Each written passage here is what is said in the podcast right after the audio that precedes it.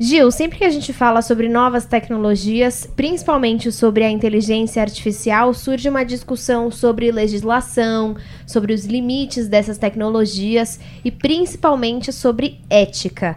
Tem universidade nos Estados Unidos discutindo a ética em volta da inteligência artificial? Está acontecendo um movimento, o MIT, que fica no outro extremo dos Estados Unidos, junto com o seu principal diretor, o Joi Ito, que foi uma pessoa que criou a internet no Japão, foi um dos fundadores de inúmeras empresas que são sucesso hoje.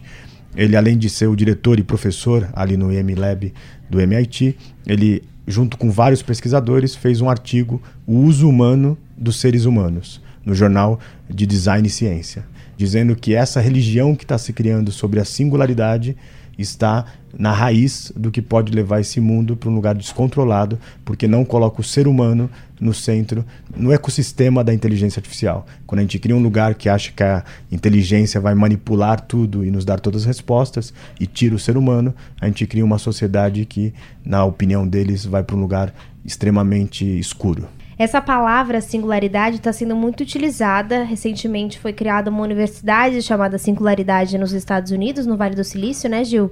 E eles discutem muito sobre a velocidade das tecnologias. Eles realmente acham que o ser humano, que as pessoas, que é a discussão do Joi Ito, não vão conseguir acompanhar mais a velocidade das novas tecnologias. Só que o MIT está fazendo uma crítica a isso. Eles não acham que esse descolamento da tecnologia, da evolução dos seres humanos, é uma coisa boa. A singularidade vem de que um dia a inteligência artificial vai superar a dos seres humanos em crescimento exponencial.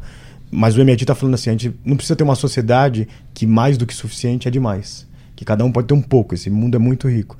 E que a computação não nos torna mais inteligente, apenas mais computacionalmente poderosas, que a inteligência sempre vem dos seres humanos. E eles aplicam que tem que ter o design das pessoas dentro da inteligência artificial. Então, que a gente deve questionar e adaptar o nosso propósito e as nossas sensibilidades para compor uma linha de inteligência artificial onde seja distribuída para todos. Se você quiser conferir essa discussão do MIT, do Joi Ito, que é o diretor do Media Lab, do Instituto de Tecnologia de Massachusetts, você pode entrar na nossa página Revolução Band News, que você encontra no bandnewsfm.com.br.